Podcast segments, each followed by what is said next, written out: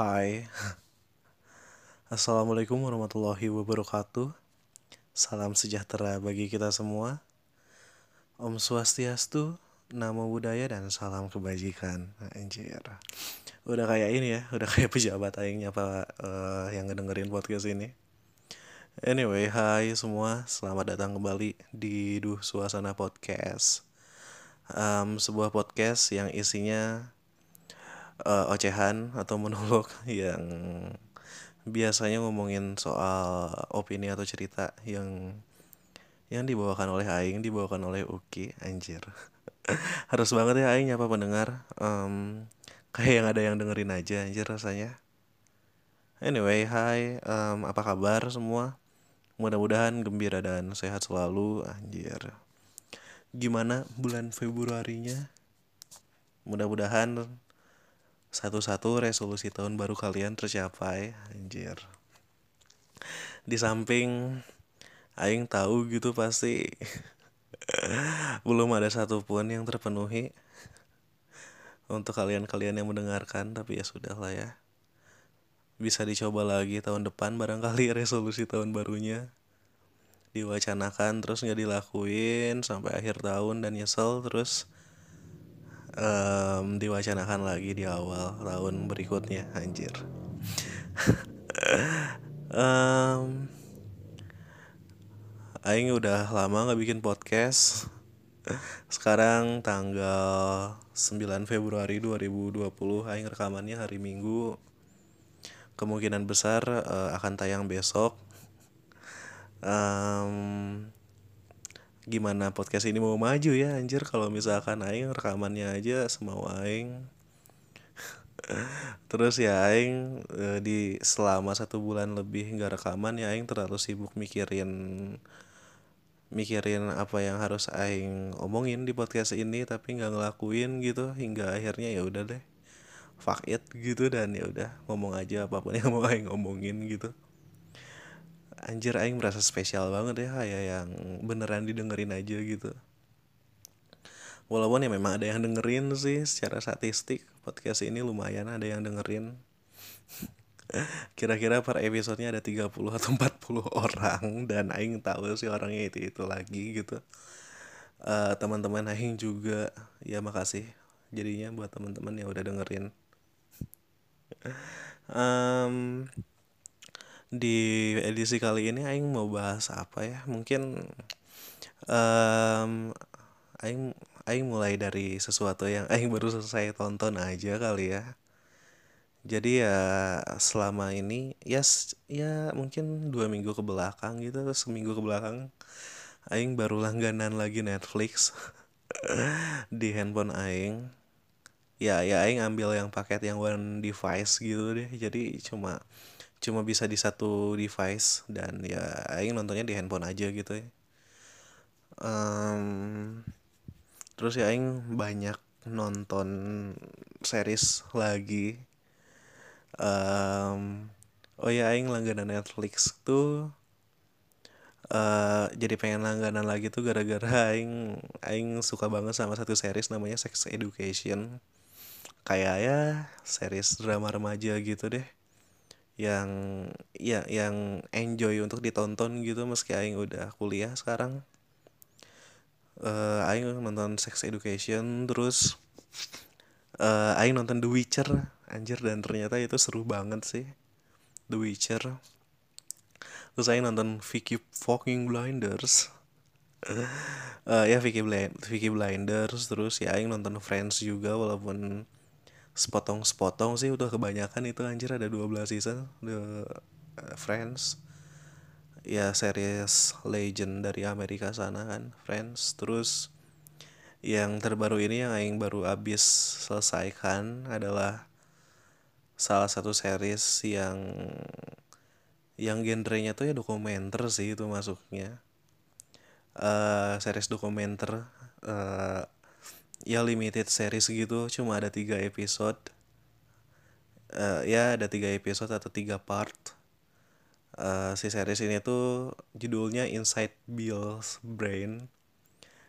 Uh, ya Inside Bill Brains terus yang yang main anjir yang main lagi. Ya yang main tentu saja Bill Gates karena itu series menceritakan tentang dirinya. Um, cuma ada tiga episode dan ngena banget sih gitu di aing gitu.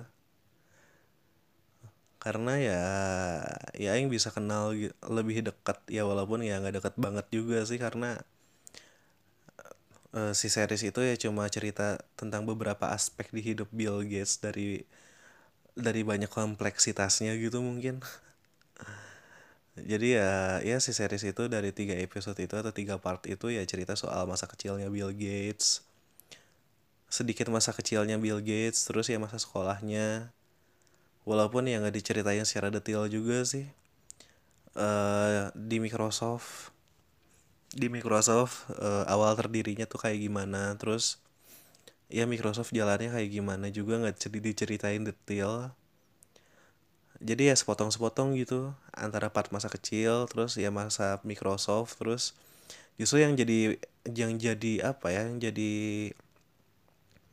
yang jadi sorotannya tuh di series itu ya soal hal-hal yang Bill Gates lakukan di luar Microsoft sih. Kayak misalkan dia punya satu foundation gitu atau lembaga amal uh, namanya Bills and Melinda Gates Foundation by the way ya si Melinda Gates-nya tuh eh ya, ya si Melinda Gates nya namanya Melinda Gates sih tapi ya ya itu si Melinda tuh istrinya Bill Gates gitu.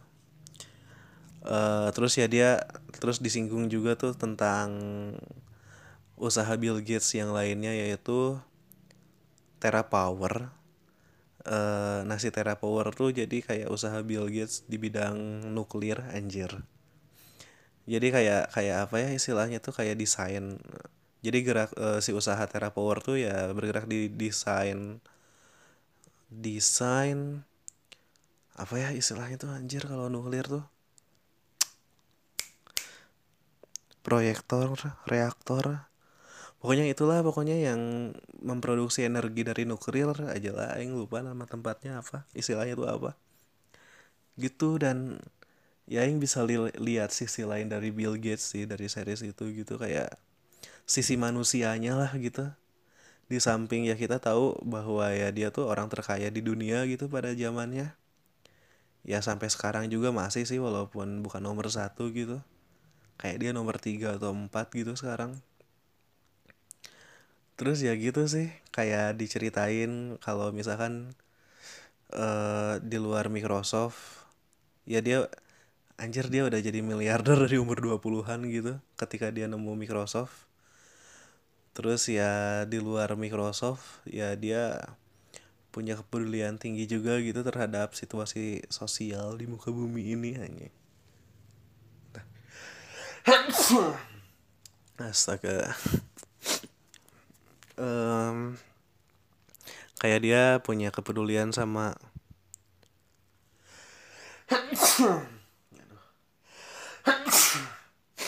anjir aduh aing nggak bisa cut podcast ini aing nggak ngerti caranya jadi ya ya udah deh.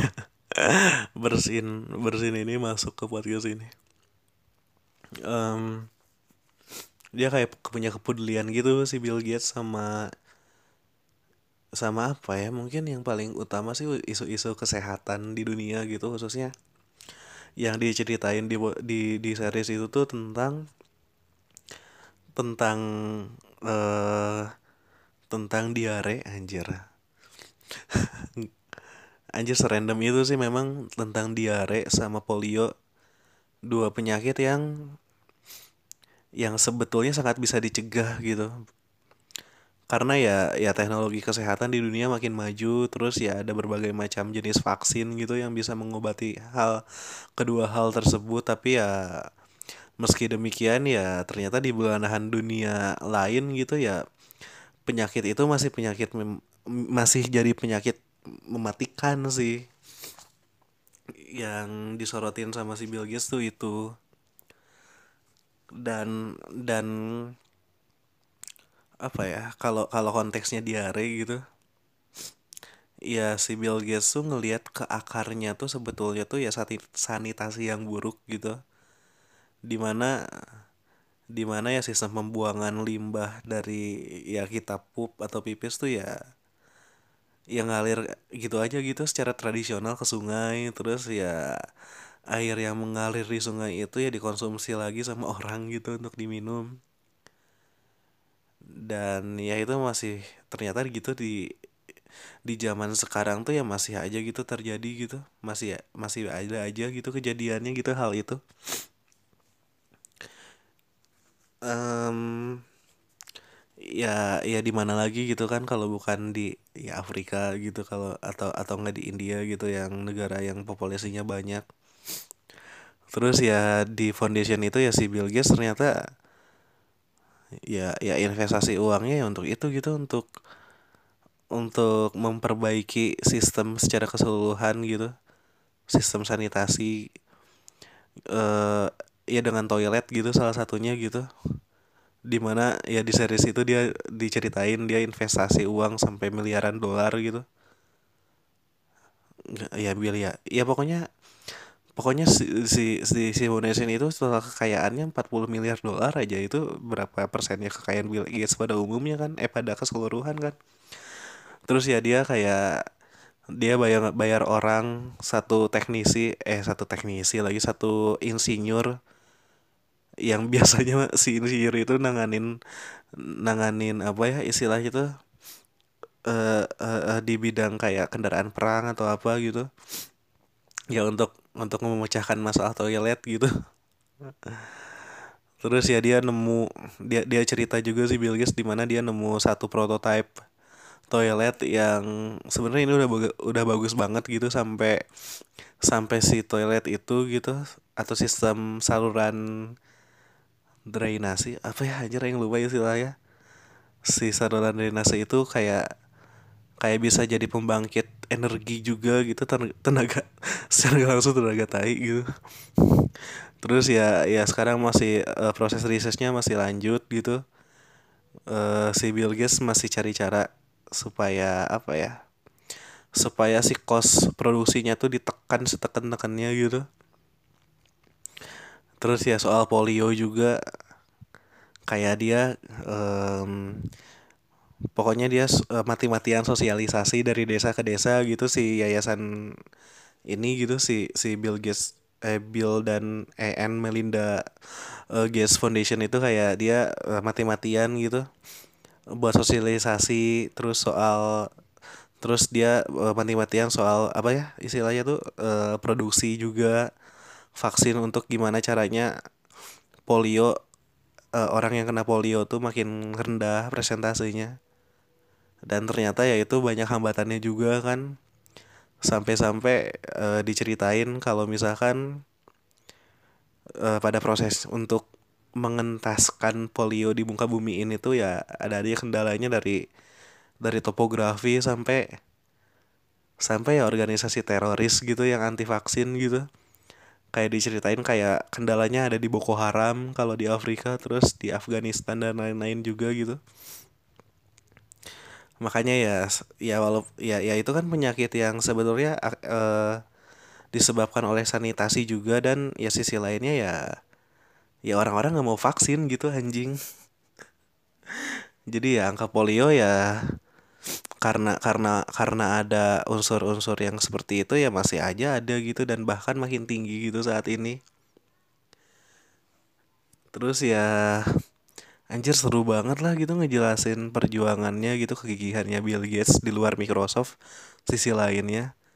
Selain yang soal apa ya soal polio dan diare itu terus ya soal pembangkit energi tenaga nuklir juga gitu di mana ya gara-gara Chernobyl atau reaktor nuk eh itu reaktor astaga reaktor nuklir di Jepang tuh yang kena kena apa sih? Kena tsunami terus jadi jadinya hancur terus meledak dan lain-lain. Ketika orang-orang takut sama nuklir terus si Bill Gates kayak pengen menginisiasi pembangkit listrik tenaga nuklir dengan reaktor yang 100% aman gitu makanya dia invest kan di di apa sih satu perusahaan namanya Terra Power terus hampir deal sama Cina terus uh, udah deal sama Cina terus eh tahunya perang dagang Amerika sama Cina gara-gara si Donald Trump. Pokoknya pokoknya apa ya anjir kompleks banget lah. Dan dan ternyata ya nggak nggak seperti aing yang aing kira gitu. Dan ya itu dia tuh punya kekuatan bes kekuatan yang besar banget gitu dengan uang yang dia punya. Terus ya dia bertanggung jawab gitu atas kekuatan itu dan wow gitu bagi aing gitu. Karena ya ya aing kontradiktif aja gitu sama hal itu karena aing punya kekuatan gak punya kuasa gak punya tanggung jawab apa lagi gitu. Dan dan ya itu sih yang sisi manusia yang diliatin dari series itu ya yang misalkan ya contoh kecilnya kayak dia pernah si Bill Gates pernah di pernah hampir masuk penjara gitu gara-gara ngebut malam-malam sendirian di jalanan New Mexico. Albuquerque apa sih anjir ibu kotanya? Pokoknya yang gurun itu yang panjang jalannya. Terus dia kayak kayak dia di satu titik di mana dia pusing banget terus ya rilis itu bukan tidur tapi ya udah gitu nyetir ngebut ngebutnya terus ya sisi manusianya yang lain gitu yang diliatin tuh ya soal soal uh, si co-foundernya Microsoft Steve apa gitu yang lupa namanya baru meninggal tahun lalu dua tahun lalu. Di mana ya si Steve ini tuh ya udah jenuh sama Microsoft. Uh, uh, bukan jenuh sih awalnya kayak dia nggak bisa ngikutin ngikutin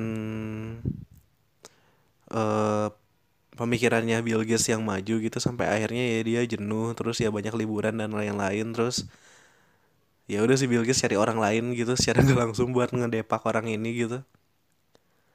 Anjir itu diceritain terus kayak metode bisnisnya Microsoft juga yang yang ya iya secara nggak langsung kan dia dia monopoli juga gitu kan. Antitrust uh, jadi kayak monopoli monopoli produk yang monopoli produk yang serupa gitu. Sehingga ya persaingan usahanya nggak sehat soalnya ya kayak apa ya kayak dia misalkan nih punya satu produk eh misalkan dia si Microsoft tuh ngeluarin satu produk terus ada perusahaan lain yang di kompetitornya terus ya si perusahaan kompetitornya tuh secara sederhana ya dimatikan dengan cara ya dibeli gitu sama si Microsoft. Terus si Microsoft usahanya makin gede makin gede makin gede gitu. Sampai akhirnya ya dia sempat sempat masuk apa ya istilahnya? Sempat mas sempat sempat apa ya istilahnya? Sempat sempat kena sanksi gitu lah dari dari pemerintah Amerika gitu karena dia dianggap memonopoli pasar gitu. Padahal ya sisi lain ya ya orang-orang ya orang-orang udah pada nyaman pakai produk itu gitu. Tapi ya itulah gitu ya sisi manusianya ya itu ada juga gitu. Terus dibilang egois ya pas ditanya kan si Bill Gates tuh kayak kayak selalu memberikan jawaban yang berdasarkan data terus intinya si wartawannya tuh kan yang wawancara si Bill Gates yang untuk series ini tuh kayak uh, saklek gitu di akhir episode nanya Iya, iya, iya dan dan si Bill Gates ngejawabnya secara statistik sih dengan apa yang terjadi bla bla bla ya ini hal yang egois gitu katanya gitu. Terus ditanya juga kan dengan beberapa hal yang diperjuangin gitu di Bill Gates dan eh Bill Bill and Melinda Gates Foundation gitu soal ya ya maksudnya kan tadi Aing udah jelasin gitu walaupun berantakan Aing ngejelasinnya kayak kayak soal dia mau bikin toilet eh dia pengen benerin sistem sanitasi dia bikin toilet yang bagus tapi biaya produksinya mahal terus dia harus pikirin terus ya soal polio ternyata eh, ya gagal ya bisa dibilang gagal ya gagal karena angka polio makin tinggi walaupun ya sempat turun juga karena karena hal yang berbau politik dan agama di situ masuk. Terus dia ditanya juga gitu pendapatnya soal soal reaktor nuklir yang di, jadi cita-cita dia gitu. Yang aman yang 100% safe. Terus gagal gara-gara perang dagang Amerika dan Cina gitu padahal dia udah kayak kerja sama juga kan sama presiden Cina secara langsung. Bahwa dia bikin pengen bikin reaktor nuklir di sana di di, di Cina. Karena kalau di Amerika susah birokrasinya. Terus ya soal uh, narik narik garis ke belakang soal Microsoft ditanya gitu. Terus terus uh, terus mikir nggak sih buat nyerah gitu? Karena ya kalau nyerah pun ya duitnya pasti pasti uh, masih banyak gitu. Uh, terus ya dia milih buat nggak nyerah gitu terus aja gitu jalan gitu. Dan ditanya juga si Bill Gatesnya tuh apa sih yang kamu takutin di dunia ini? Terus ya dia jawab kayak ya ya aing takut kalau misalkan ya otak aing udah nggak jalan lagi gitu aja sih.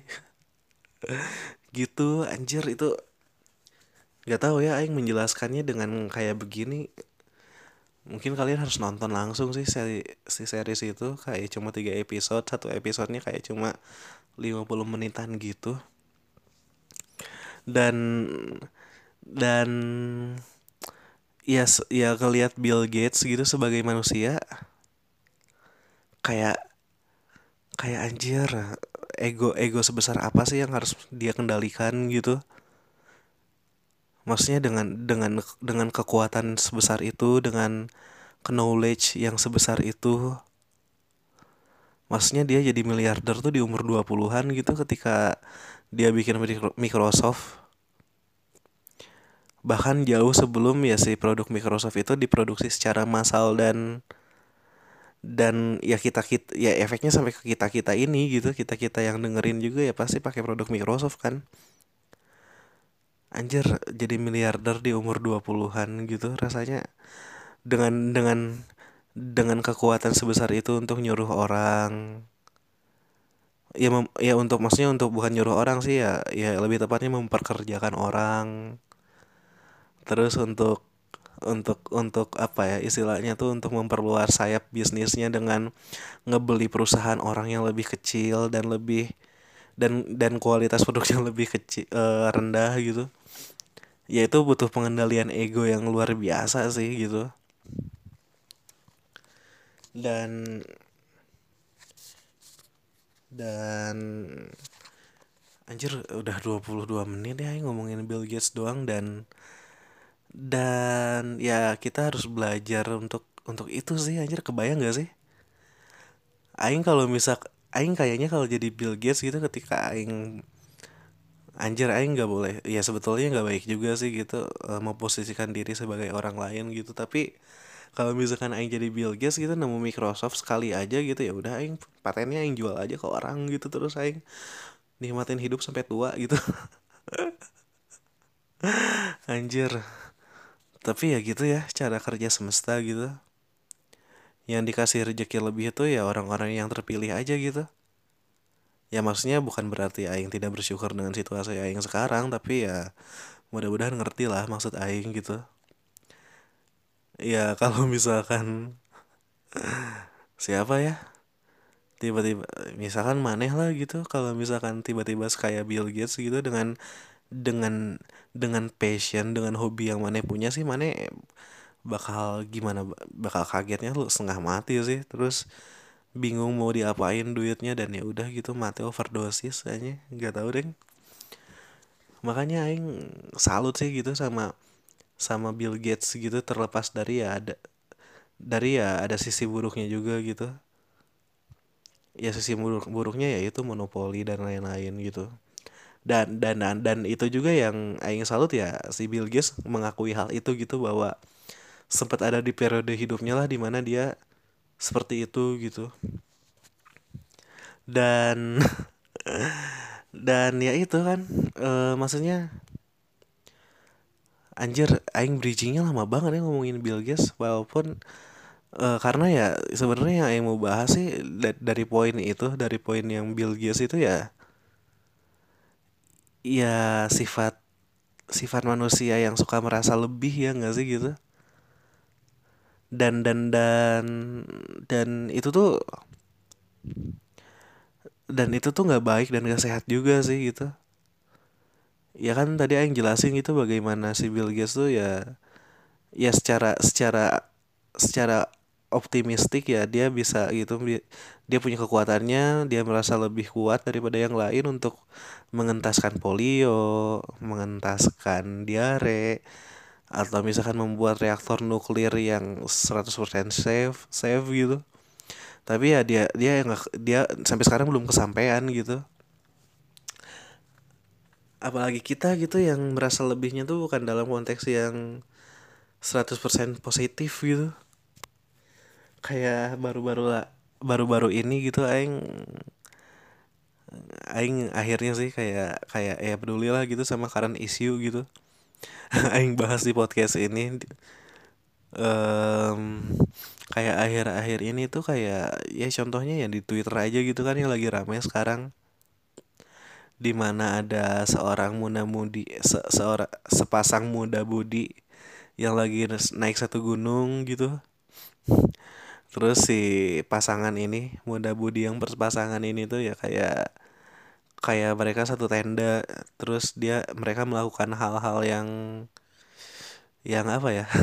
Anjir kok diperhalus ya padahal nggak apa-apa. Ya intinya mah ngewe lah ngewe di tenda gitu terus kayak kayak paginya tuh sedih banget gak sih anjir digerebek gitu sama sesama pendaki. Terus dengan bangganya gitu si pendaki yang ngegerebek ini kayak jangan mentot di sini woi katanya gitu. Terus anjing selimutnya ditarik terus direkam anjing dan jadi viral di internet. Kayak anjir yang ya ya ya let's uh, let's be clear oke? Okay? kayak kayak emang sih anjir orang yang ngewe di tenda itu keterlaluan gitu. Ya secara moral masyarakat pada umumnya ya gitu keterlaluan gitu di ruang publik. Ya walaupun ya nggak di ruang publik banget sih orang di dalam tenda gitu. Mana kalau nggak kepo juga nggak akan tahu aja apa yang mereka berdua lakuin gitu. Tapi ya tapi ya ini sih anjing kayak kayak ngapain gitu? Dibuka dibuka tendanya terus digerebek gitu terus direkam dan dimarah-marahin seolah seolah seolah-olah ya si pendaki yang tolol ini yang yang yang yang ngegapin si muda budi ini. Ngewe di tenda tuh kayak uh, anjir. Kayak yang paling bermoral aja ya enggak sih? Kayak udahlah biarin gitu. Ya itu kesenangannya mereka aja siapa tahu mereka ingin mencoba hal yang baru dengan melakukan itu di gunung aja sih ya udahlah jangan munafik gitu maksudnya ya Aing udah sering ngomongin hal ini sih di podcast gitu. Di beberapa edisi-edisi sebelumnya di mana hal yang publik sama hal yang privat tuh ya udah pisahin aja gitu. Dunia pasti lebih baik Aing yakin anjir. Kayak maksudnya ya emang emang apa sih apa sih um, enaknya gitu jadi polisi moral maksudnya ya emang emang dilihat masyarakat tuh sebagai pahlawan ya masyarakat yang mana dulu? Anjing kalau bagi aing sih orang yang yang yang ngegapin terus yang ngeviralin tuh ya bukan pahlawan anjir pengen tahu urusan orang aja gitu. Kalaupun memang harus ditindak ya bukan tugas maneh juga. Ya biar instansi yang berwajib aja gitu kalau misalkan mau ditindak gitu ya karena ya pada dasarnya ya kalau misalkan dilihat dari sudut pandang pandang e, etika dan moral gitu ya orang yang yang si muda budi yang pasangan yang ngewe di, di tenda itu ya ya memang gitu ya secara etika secara agama secara moral ya memang salah gitu. Tapi ya secara hukum ya nggak salah juga gitu. Kalau misalkan kalian mau baca gitu di KUHP kita sekarang ya delik delik perzinahan ya ya ya bukan soal ya delik soal berzinahan gitu ya kan. Itu katanya berzinah katanya kan.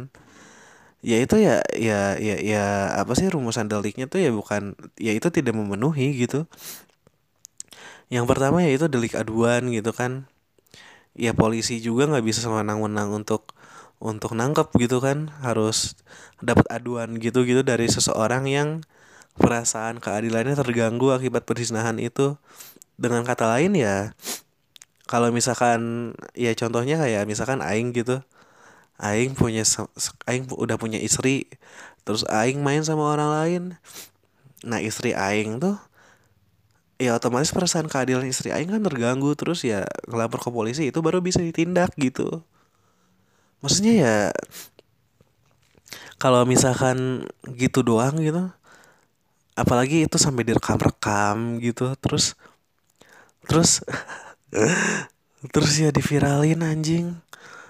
Tapi ya itu kan agendanya itu kan viralnya itu kan bukan bukan bukan eh bukan membenarkan moral orang lain kan Aing yakin anjir. Kalau misalkan gak ada media sosial gak ada apa-apa peduli setan lah anjing. Orang mau jinah di situ juga. Di tenda gitu makanya balik lagi ke Bill Gates ya anjing. Bill Gates kayaknya gak akan ambil pusing sama hal itu gitu meskipun dia punya kekuatan dan pengetahuan yang luas gitu karena itu urusan privatnya orang itu. Aduh hanya maaf. Iya gak sih? Maksudnya oke okay lah gitu Aing merasa terganggu dengan hal itu. Tapi ya udah Aing itu urusan dia Kalau Aing terganggu ya udah.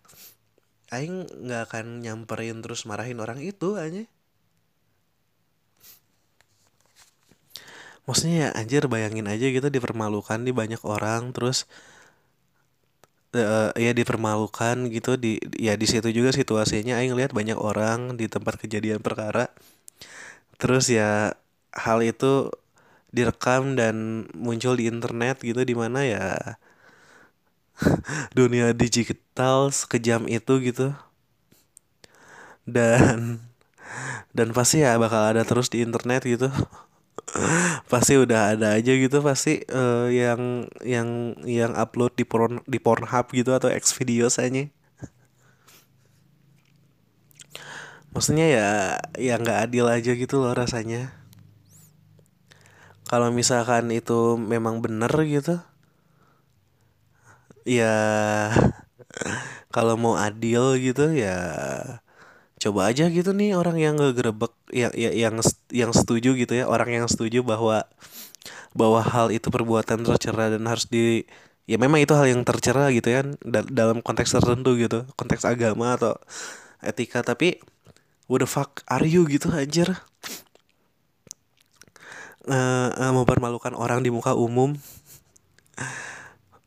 ya ya kalau misalkan mau adil ya apa kabar tuh orang yang check in di hotel bintang 5 gitu? Yang yang berzina dalam tanda kutipnya tuh di hotel bintang 5 gitu. Yang naik liftnya tuh ya harus pakai kartu khusus gitu. Hah? Maksudnya ya udahlah gitu. Biar apa sih anjing uh, supaya supaya dia merasa lebih kan gitu. Merasa lebih baik dari orang-orang yang bagi dia moralnya bejat gitu. Maksudnya nggak munafik lah gitu. Uh, Aing tahu gitu yang dengerin podcast itu ini itu gitu orang-orang yang yang apa ya istilahnya yang pernah lah gitu di situasi itu. Get late mungkin sama orang Hah? aku anjing. Get late gitu sama orang atau misalkan ya pernah lah gitu ngelakuin hal itu. Ya check in lah atau di mobil lah seenggaknya gitu aing tahu lah ini orang-orangnya anjing. Tapi ya tapi ya udah kan itu jadi hal hal privatnya mana kan gitu. Mana nggak suka kan kalau itu diganggu gitu kenapa sih anjir? Orang teh suka merasa lebih gitu merasa lebih baik daripada orang lain gitu. Terus terus ya gitu anjing. Jadinya fasis gitu. Merendahkan merendahkan apa ya? Istilahnya itu tindakan yang gak sesuai sama sama norma atau nilai yang dia pegang gitu. Itu sih penyakit orang tuh gitu ya ya ya Bill Gates aja punya punya punya tendensi seperti itu ya apalagi kita kita yang orang biasa gitu dan dan dan dan kita tuh nggak suka mengakui hal itu gitu. Dan yang bagusnya Bill Gates ya dia dia mengakui bahwa ya aing ada arogannya aing ada apanya gitu. Nah nah anjing gue curut-curut kayak gini nih anjing. Yang yang yang nggak tahu anjing. Mau dibawa ke mana gitu? Hanya society ini hanya kayak Netflix gitu kan. Uh, sempat ada desas-desus ya walaupun itu dibantah gitu sama lembaga yang bersangkutan bahwa ya Netflix diwacanakan haram gitu. Tapi uh, karena tidak sesuai dengan kebudayaan dan lain-lain. Anjing dah dah kalau misalkan mau mau sesuai sama kebudayaan dan lain-lain ya eh bukan maksudnya ya ini konteksnya haram bukan kebudayaan sih tapi tidak sesuai dengan nilai-nilai agama dan lain-lain. Dah kalau da, da, da memang cakupannya bukan untuk agama gitu kan maksudnya ya untuk hiburan aja. For a sake of entertainment gitu anjing.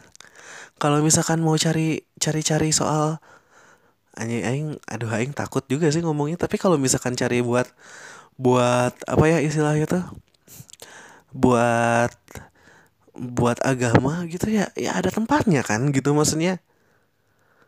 Buat buat apa gitu ada tempatnya tapi nggak dipergunakan terus cari ke yang lain terus terus menyalahkan yang lain aja. Hah?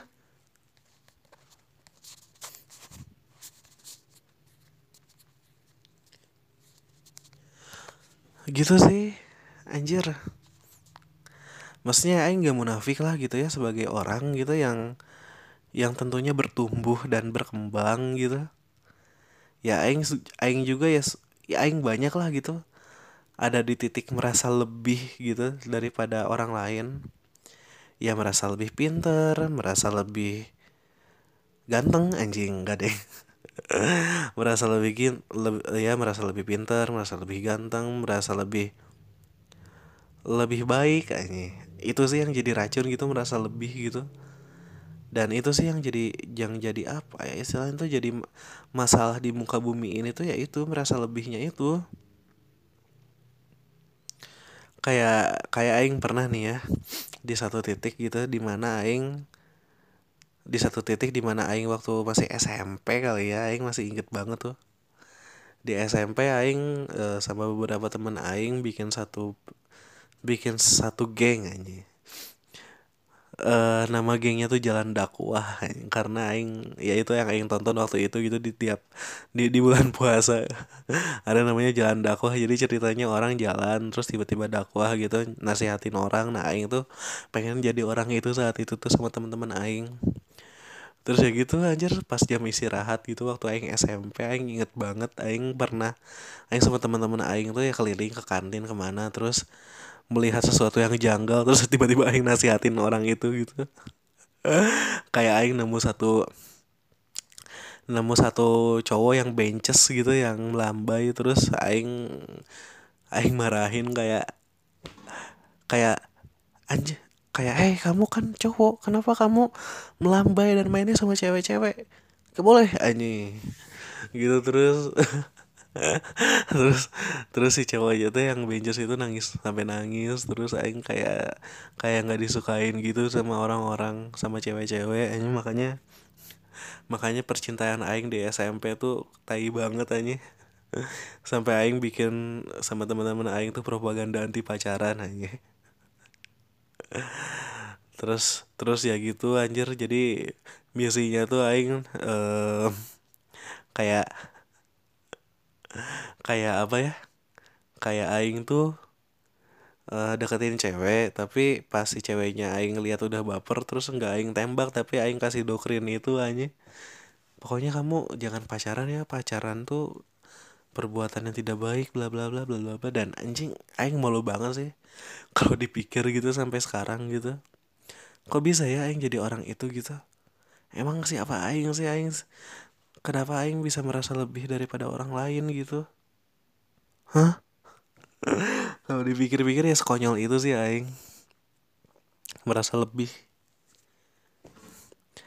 Terus ya yang soal perzinahan itu ya juga aing pernah sih kayak merasa lebihnya tuh dalam artian aing pernah di satu situasi waktu SMA kelas 2 atau kelas 3 gitu.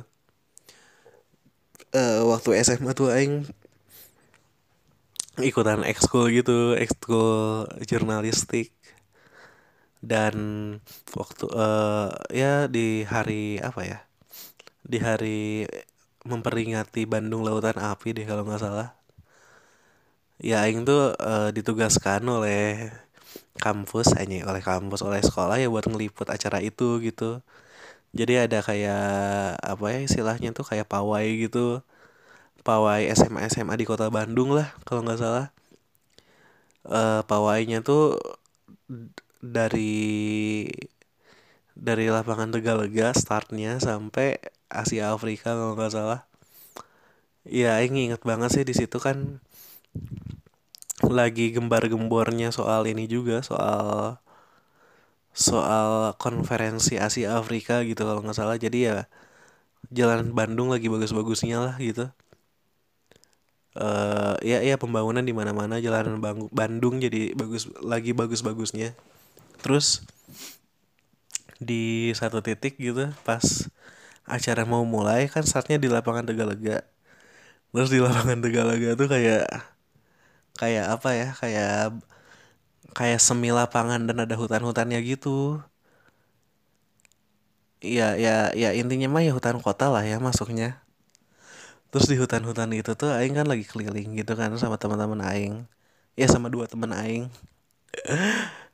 Um, terus tiba-tiba aing dari kejauhan aing lihat aing kayak ada orang yang lagi lagi gitu aja lagi ngewe anjing di tengah hutan. Fuck.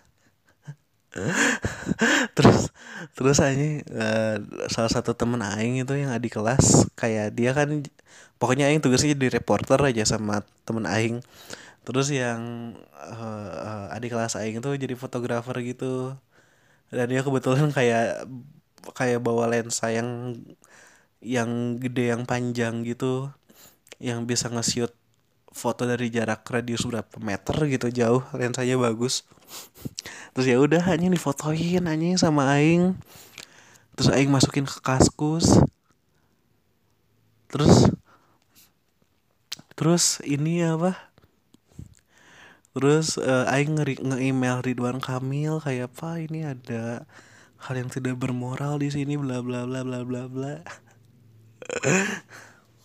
Terus ya di situ anjing kenapa ya aing kalau dipikir-pikir melakukan hal itu gitu konyol aja rasanya. Karena siapa tahu kan orang-orang yang melakukan hal itu di tengah di tengah hutan gitu di samping perbuatan yang bejat ya udah ya mereka punya hak juga kok punya mereka punya hak untuk menikmati hal itu anjing. Nggak punya duit buat check in ya udah tengah hutan ya anjing. Nggak tahu ya. Ya makin ke sini ya rasanya rasa maklum aing terhadap sesuatu ya makin tinggi gitu.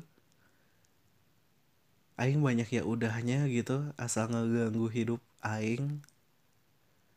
Ya secara langsung ya udah nggak apa-apa lakuin aja apa yang uh, maneh mau lakuin gitu ya udah fuck. MI sih bener gitu? Ya merasa lebih sih itu yang jadi racunnya tuh itu gitu. Karena apa ya?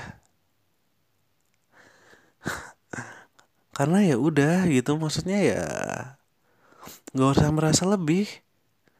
Karena ya di atas mana ya ada yang merasa lebih lagi gitu.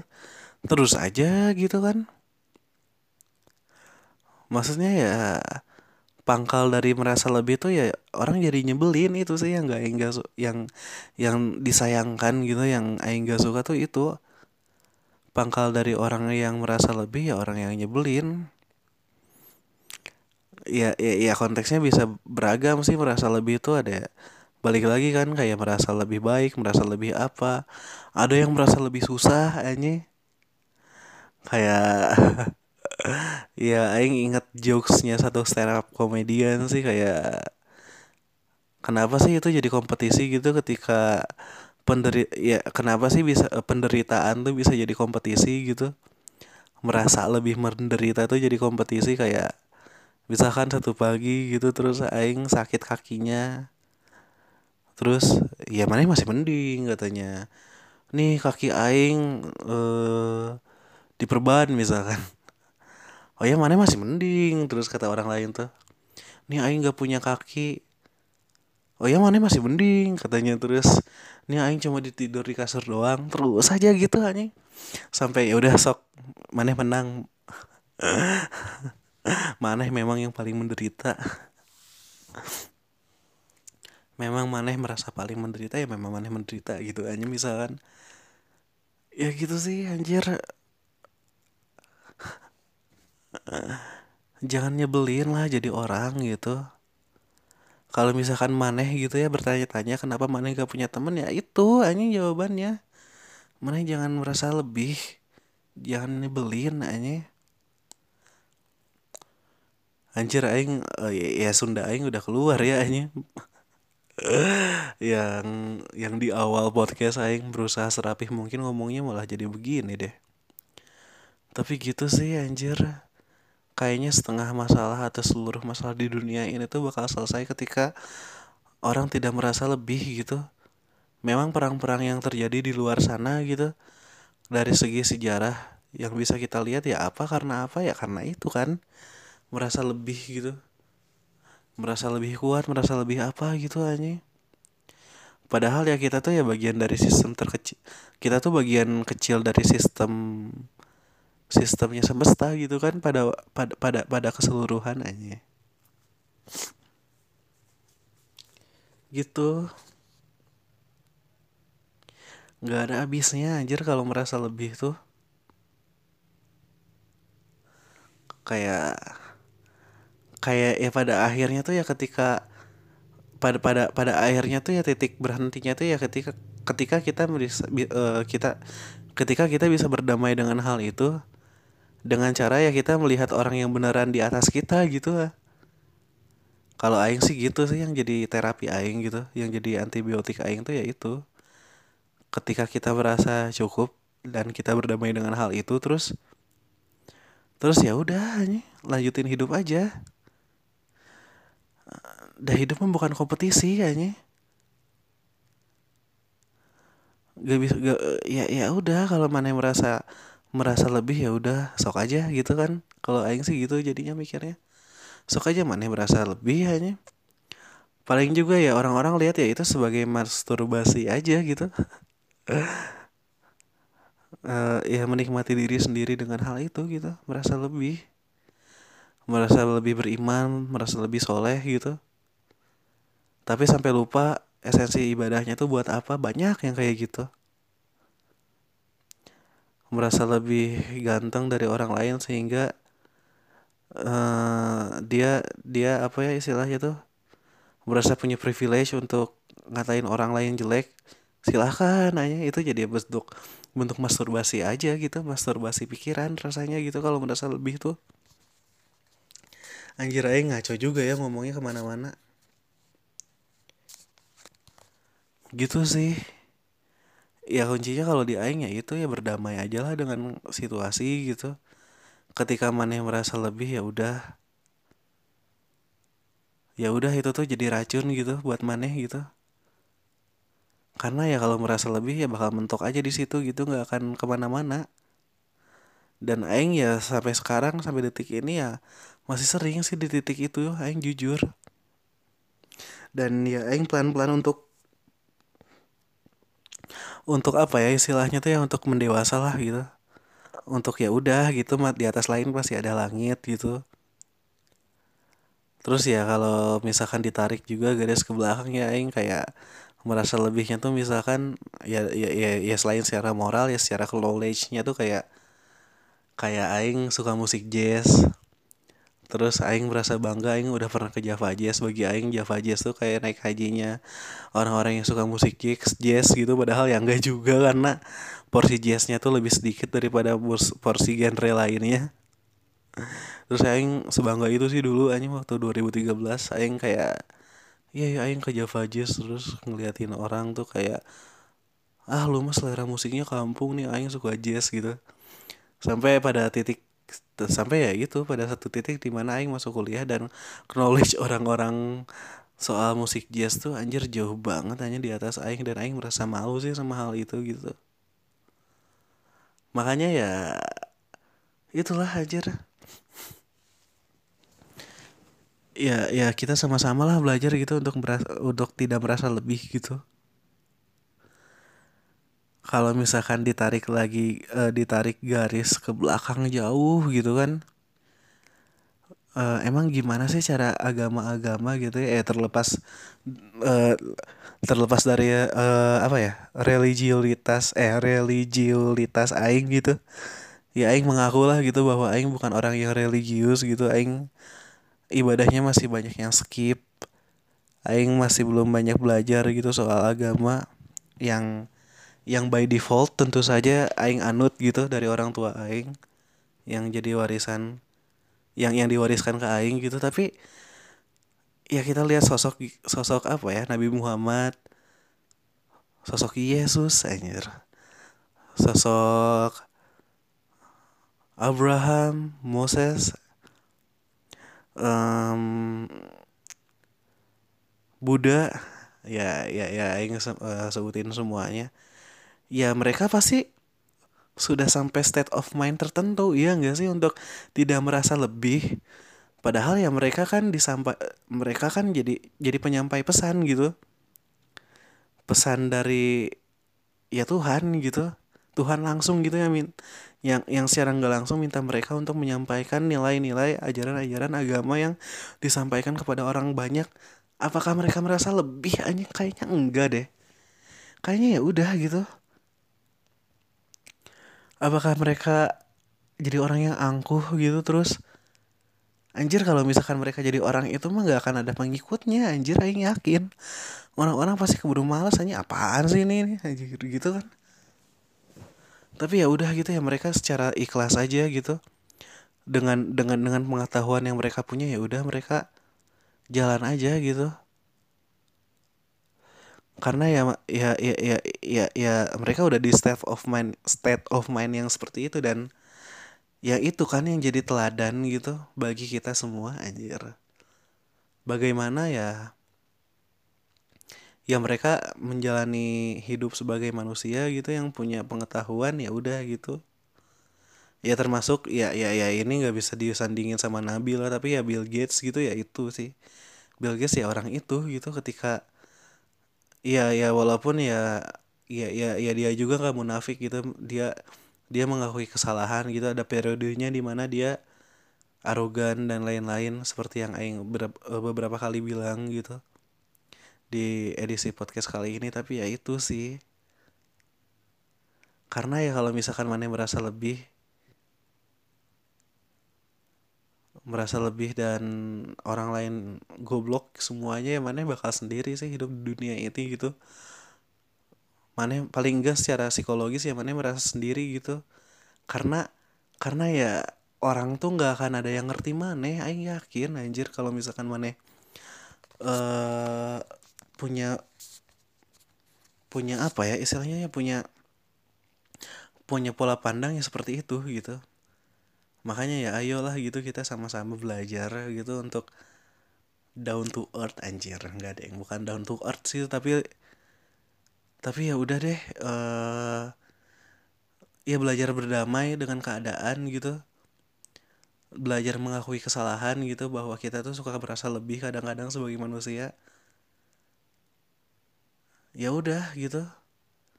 Kita jalanin hidup sesuai kapasitas kita aja anjir. Bijak banget ya aing kayaknya. Mario Teguh tuh nggak lebih relevan dari Aing tuh kan. Anjir Aing merasa lebih lagi tapi ya itu sih intinya. Kayak gitu. Anjir lama juga Aing udah sejam ngomong. Uh, ya udah satu jam kurang Aing ngomong. Berdasarkan perekam suara Aing di handphone dan ya Aing uh, yang kalau misalkan Aing nerusin ngomong ya pasti poinnya bakal itu itu lagi gitu. Jadi ya udah deh aing uh, aing cukupkan saja sampai di sini di uh, podcast edisi kali ini. Um, ya mudah uh, balik lagi mudah-mudahan aing bisa rutin untuk uh, upload podcast ini untuk for a sake for ya mengasah public speaking dan eksistensi aja supaya banyak yang dengerin gitu.